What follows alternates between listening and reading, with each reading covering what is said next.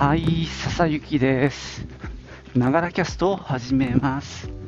この番組は自分大好き、59歳の私笹雪の声のブログ、声の日記です。通勤途中に歩きながら収録してますので、息がはあはあ上がったり、周りの雑音、騒音、風切り音などが入ったりしますが、何卒ご容赦ください。今日はちょっと曇ってて肌寒いんですけども、それでもね、最高気温17度って言ってたんでね、暖かくなるといいなと思っております。えー今日はですね、うんと、先日昨日の配信で、アップルンルンとトレンドウォッチのお話をしました。好きなポッドキャストということで。で、その中でアップルンルンの方で音楽のね、話が BJ さんの方から出て、佐野元春のヤングブラッツとかね、あとはまあ、なんだろう、音楽の聴き方がサブスクによって変わったなんて話をしていたんですけども、まあ僕も、まあ古い昔のね、音楽の聴き方を知ってる世代なので、今日はね、どんな風に音楽を聴いてきたかっていうお話を、まあ昔話ですね、してみようと思います。では、どうぞ。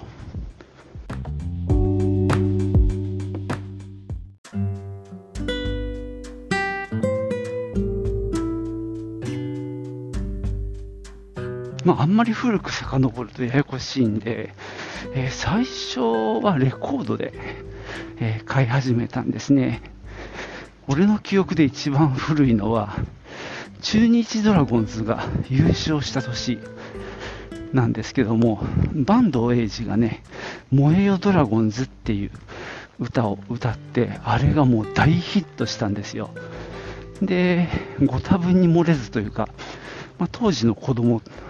は、まあ、野球大好きっていう子ばっかだったんですけど、僕もね、本当中日ドラゴンズを応援していて、でね、そのシングルレコードを買ったっていうのが多分ね、最初だと思います。なので、小学生ですね。まあ、調べれば何年に優勝したかってわかると思うんですが、それが一番最初。で、ちょっと大きくなって中学生ぐらいになったら、ラジオをね、まあ、最初は、なんだろう、昼間の、あの、CBC って、まあ、中部日本放送っていうね、ローカルラジオをよく聞いてて、それこそバンドエイジがやってる番組とかをサンデなんていうのがありましたけど、ああいうのをね、一生懸命聞いてて、あれは面白かったですね。今思えば。あれ結構感動的だったんだよね。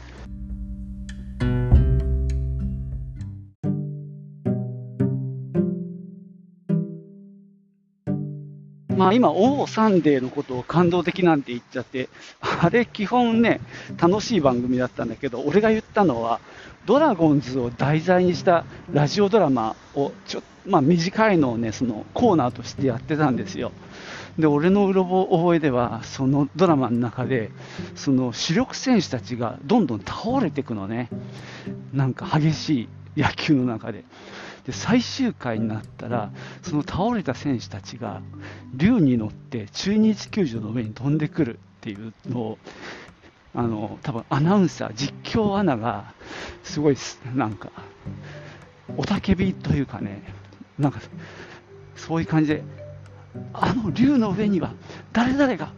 誰々が、みたいな感じで、こう、選手の名前を叫ぶっていう、確か最終回だったんだけど、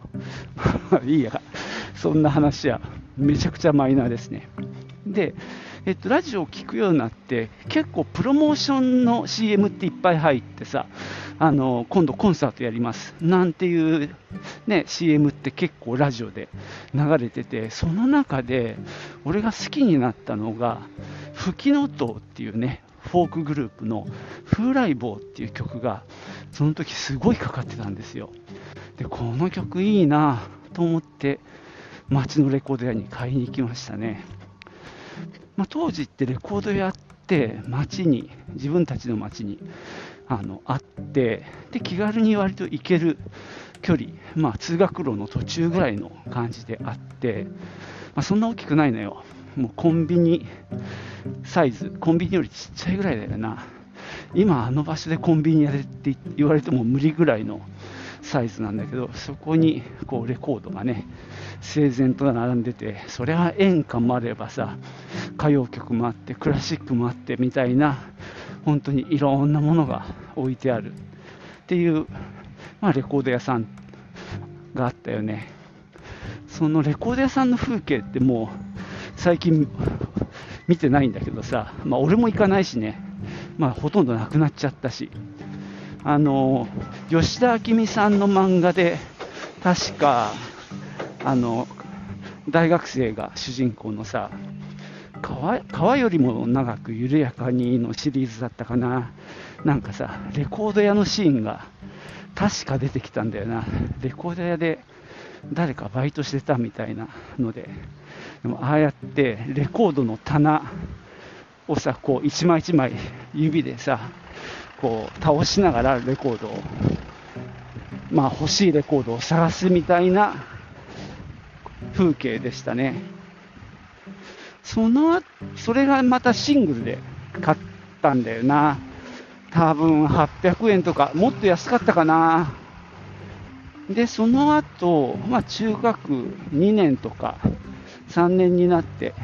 友達の影響でサイモンとガーファンクルを聴き始めて、で、LP を買うようになりましたね。で、当時2500円とかだった気がするんだよ。だからすごい高い買い物でさ、1枚買うのにすごく時間をかけて選んでたなっていう記憶がありますね。だから本当に悩みに悩んで、選びに選んで1枚買ってたって感じですかね。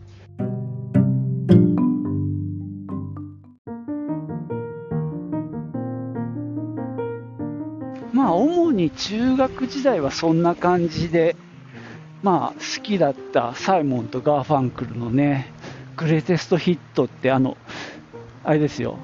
勝手に日本で編集したやつじゃなくて、彼らが作ったオリジナルの方ですけどね、ライブバージョンとか入ってるやつ買ったり、あとパセリセージローズマリータイムとかね、好きなやつをちょこちょこと買ってたりしたかな。で高校生になると行動範囲も広がったり、まあ、摂取する情報も広がったりしてその輸入版売ってるような店に行ったり。で FM とか聞くようになってエアチェックとかねしたりする中で、まあ、徐々にね聞くものも広がっていったんだよね。で例えば今思えばなぜかわかんないけどあれだな。ポコなんていうねこれカントリーロックバンドですよねのロック系じゃない曲が好きになってさ、クレイジーラブとかね、アコースティックな、で、ハーモニーがすごい綺麗だったんだよね、このバンド。だからそのポコの輸入版を、まあ、その手の店、名古屋の、あれどこかな、金山とかかな、なんか裏通りにあるようなお店で買ったりしてたけど、本当にそれ以外の曲はあまり聴かなかったりとかね。まあでも、そうだな、自分なりにいろいろ聴いたりしてた時期だな。でも、相変わらずさ、その、アコースティックなのが好きで、結局フォーク系の人間だよね。あの、そういうこと、吹きと吹きの塔の風来坊から始まってさ、で、ナターシャセブンとかね、高橋智也と、ああいう感じのものを聞くようになったりして。でなんかビージーズのあのアルバムが欲しかったんだけど、まあ、当時はサタデーナイトフィーバーがめちゃくちゃ流行っててああいうディスコサウンドででビージーズがそこでまた売れたんだよね。ただ俺はそこは全然好きじゃなくって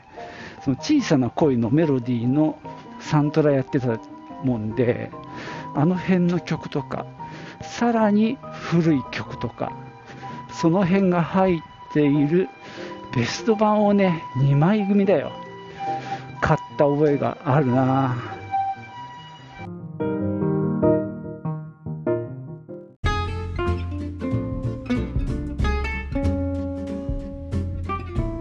えー、今日はなんていうか音楽メディアとの接触の歴史みたいな 変なちょっと切り口でやってますけども、まあとにかく LP1 枚買うのもすごい時間かかってた。まあそれは俺の性格もあるんだけど、そのビージーズの2枚組ベスト、まあこれは日本編集版なんだけどさ、これ買うのにかなりレコード屋に何回も行った記憶があるね。行ってさ、曲名は帯に書いてあったりするからさ、それ一生懸命見て、で、他のビージーズのアルバムなんかも見たりして、でもさ、圧倒的に情報がないわけよ。これがどんな曲だとかさ、今みたいに YouTube もないしさ、そういうレコード表なんかも、まあ、そもそもインターネットがないからね、まあ、そんな中で、でも多分これがいいんじゃないかって思って買うのは、本当にね、博打でしたね。だからこそ、まあ、買って帰って、そのレコードに針を下ろす時の、まあ、ワクワク感とドキドキ感、これは果たしていいんだろうか、どうなんだろうかってね、思いながら、その聞き始めるっていう、まあ、あの、まあ、あの気分っていうのはね、本当、今はもう味わえない感じがするね、少なくともサブスクじゃね。で、まあ、レコードには必ずさ、ライナーノートっていうね、解説がついてて、それを、まあ、一生懸命読むわけですよ。まあ、本当、これは、内容は本当ピンキリですごく細かい解説もあれば、何ほとんど内容のないようなものもあって、まあ、それは本当、いろいろだったんだけど、あの湯川玲子さんなんかは、サイモンとガファンクルのライナーノーツによくあの原稿を書いててさ、それで名前を知ったんですけどね、まあ、でもそうやって、まあ、とにかく1枚買うのも結構悩みながら買ってた時代と今はね本当に運での差差だと思いますけどね。でもうちょっと話進めるとで大学に行った時にとにかくまあ驚いたっていうのかな。ちなみにその時代ってあのレコードとカセットテープがもう大活躍っていう時代でしたね。だから友達からレコード借りることもあったんですよ。そうするとレコードプレーヤーからカセットテープに録音してさでそれを自分のラジカセで聴くっていう生活でしたね。まあなんせ普段音楽聴くのはラジカセだったから中学時代中学に入って買ってもらったものが多分ソニーのラジカセだったんだよね。もう本当にシンプルなやつ。もちろんカセットなんて 1, 1個しかないやつね。でもそれは本当に使い倒したね。まあラジオを聴いたりっていうことですね。でエアチェックっていうのもそこから覚えてで高校になった時はコンポコンポを買ってもらったんだよね。幅がどうだろう。LP サイズ30センチぐらいの幅でチューナーがあってさ厚み5センチぐらいでメインアンププリメインアンプメインアンプだかな。一緒になってるやつ買ったかな。音響の。でカセットデッキ。確か相葉のデッキだったかな。ダブルカセットにしたかな。で、えーと、割とちっちゃめのスピーカー。そんなのを高校の時は買ってもらってで徐々に FM を一生懸命聞くようになったんだよなあの時期は。でエアチェックっていう言葉が当時はあってさその FM 番組を録音してでそれを楽しむ。でダブルデッキだとさその CM のところをあのなんていうかちょん切ってというかそこの部分はあの外してあるいは自分の好きな曲だけでこう編集して1本のテープにするっていうことを、まあ、あの時代結構みんなやってたと思うんだけどでエアチェックだから FM ファンとか、えー、週刊 FM だったかな。FM 雑誌も2種類くらい出ててで俺はそのうちの1紙はまあなんか隔週で買ってたのかなあれ。2週間分ぐらい載っててもうそのプログラムが事前に分かるのね。でああこの日は映画音楽特集かとかさ。結構 FM の番組は愛聴してましたね。でそれでまたね知らない曲をいっぱい知っていった時代でしたね。なんだか今日はここまで高校時代で終わりましたね。続きはまた明日かな。じゃあまたね。チュース。